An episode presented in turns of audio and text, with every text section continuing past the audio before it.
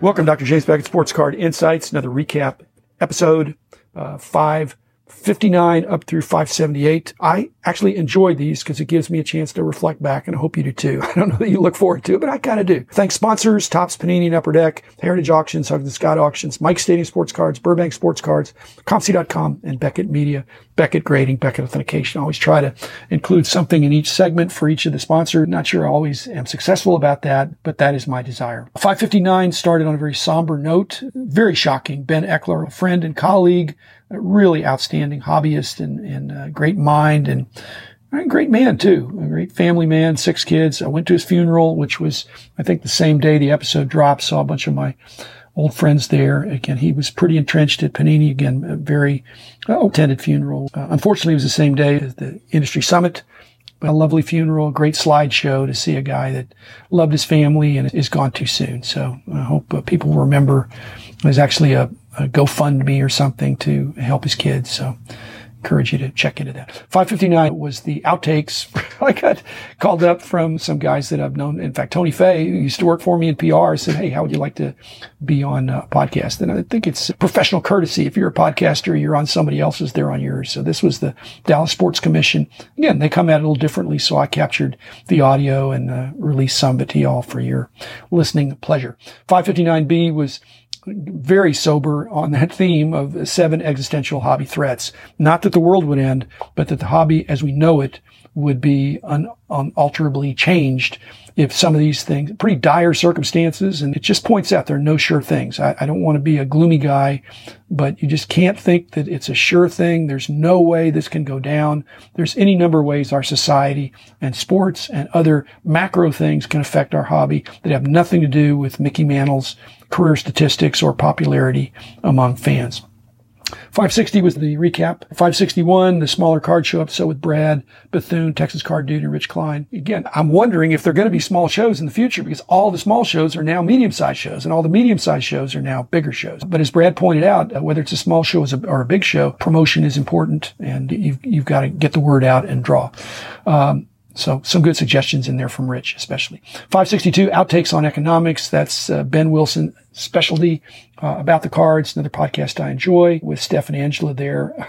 giving me moral support as I was uh, battling somewhat with Ben. Ben's a really sharp guy, but he has some opinions and he's vocal about his opinions and uh, enjoyed batting that around with him. Again, you can't break the laws of economics forever without it coming back to bite you. There are certain things about supply and demand that gradually work themselves out.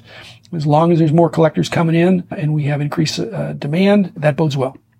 563 executive proofs with Tanner Jones. We cleared the air. We've been wanting to talk about that for a while and uh, just getting our definitions squared away. We're not talking about promos as much, not talking about blank backs or progressive proofs or other things like that, but really the executive proofs. Again, that was kind of part of the golden age of, of collecting when you know, all of a sudden you had all these mass produced base cards, but you had these really interesting inserts, some of which were executive proof versions. And for player collectors, they're tough. 564, the dueling questions about rookie cards, the RC dueling question. Victor's a serious guy.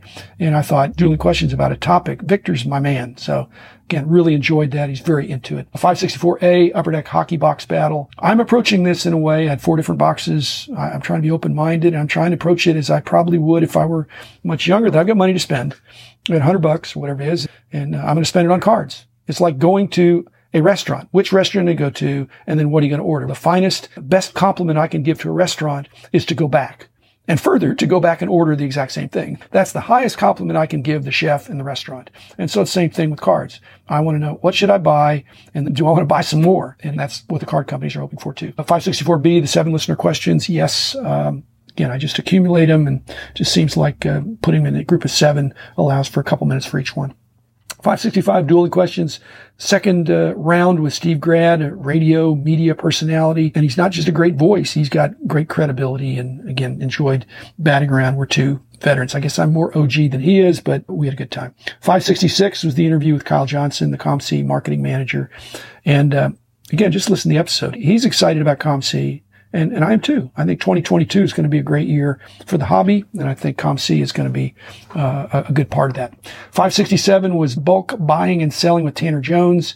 We were comparing notes and, and this was just my opportunity to talk with Tanner, whom I enjoy talking with. But it, I don't know if Tanner's done this, but I, in the last year, I got more active in buying in, in a little bit larger bulk. Again, I'm still trying to be a net seller, but in buying some more bulk lots, I've gotten way more aggressive on that in the auction and the shows. It's been fun for me. And uh, net, I've got to be more aggressive in selling stuff. If somebody out there wants to help me, you probably need to li- live near here. But if somebody wants to help me, because I've got a large volume of lots that I'd like to put on eBay, and I just don't want to do it all by myself. I need some help. And I have one helper already, but I, am pretty sure I need another one. So if you've got some interest in doing that, let me know. Dr. James Beckett at gmail.com. 568 was the uh, Valenzuela episode with Victor gotten way more response from that than I thought. You might want to listen to that if you have any interest at all.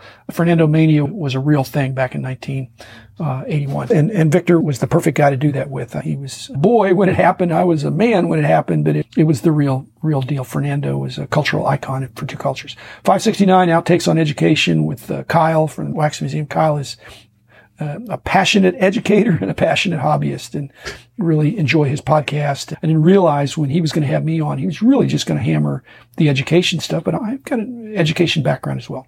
569A were the outtakes on having a co-op LCS. That was a brief discussion on Hobby Hotline. I'm going to go a little deeper with that. I'll probably do another episode on that because I've had some more questions about it. 569B, another seven listener questions. Uh, just listen to those. Uh, hard to excerpt those. They're just seven different questions. 570 was the basketball dueling questions with Adam Gray. Again, just doing basketball. Who better to do it with than Adam? Although there's some other guys out there that I'll do some more basketball card uh, dueling questions. But that was my second round with Adam, and, and, and I think we have a good rapport. Enjoyed it. Adam, keep up the great work with your magazine. 571 was uh, Brad Bethune, the hobby hiatus.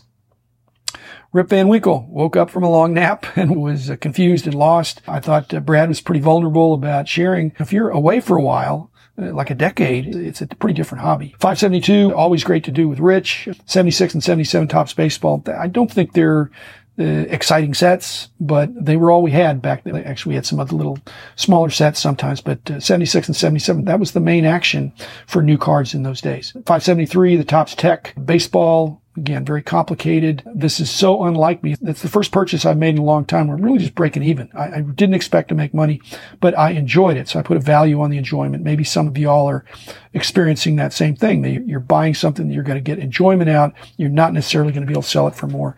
But uh, I, I, didn't make a mistake, but I usually try to buy things that I think are worth more than what I paid. Uh, 574, the interview with Sam Shuford, Women of the Hobby. I'd been on uh, Hobby Hotline with her several times, but got to hear her origin story. And keep up the great work, Sam. I applaud your efforts and I hope uh, you have great success. It'd be wonderful to look up in a few years and have a, a higher percentage of women who are really enjoying. 574A was the, the continuation, the rest. Sam, I'm really trying to stay with 15 minute episodes, but uh, Sam was worth uh, a little extra there that I didn't want to just cut away and not uh, provide it for y'all. 574B, outtakes on the early 80s from John Keating. He's all about the 70s. I didn't remember the 80s. I was just nose to the grindstone. The 70s, I had a life, I think, and I remember the pop culture stuff. So when he started getting into the 80s, I'm, I'm not firing blanks, but I'm strong on the hobby, but I, I, missed most of the movies and music of the 80s. 575 was the uh, the retrospective, mini tribute to my awesome wife, Ode to Diane, and then talked about a little bit Tom Brady. She had a question about he's such a healthy athlete, his longevity. He's increasingly being recognized as a GOAT or the GOAT. And our hobby is taking note of that and investing in these athletes that have a chance to have the really long, outstanding careers. And I, I, think that's a legit question. 576 was the second part of the interview with Bob Brill. Just want to say Bob was a personal friend of Rich and myself. And I'm putting your card, Bob, on my wall. I have one of your cards from a long time ago, not as a player, but it's a vanity card. But I get my BGS friends to slab it and I'm going to put it on the wall under B. Uh, 577 were the what ifs about my heart attack, realizing that it was exactly 25 years ago. And what if I died? And I'd looked at that in different ways almost two years ago now when I first addressed that. And some of y'all remember that.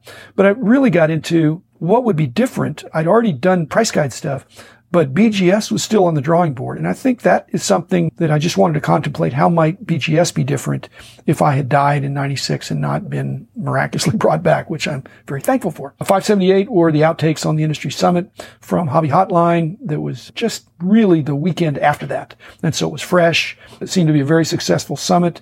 And you got to be careful what you promise.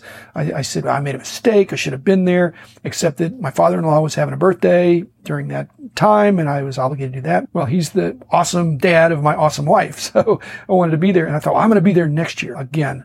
I look, they've changed the date. Now the date conflicts with my wife's birthday. Ted Barker, you're going to put on a great event. I don't think I'm going to be there because I'm not going to be in Vegas. I'm going to be in Dallas or wherever my uh, wife wants me. I'm going to be by her side. So I am so sorry. I'm not going to be able to fulfill that promise, but I know it'll be a great summit. So that's it. And uh, thanks everybody. Uh, enjoy the episodes and uh, keep your suggestions coming in and, and we'll keep doing this.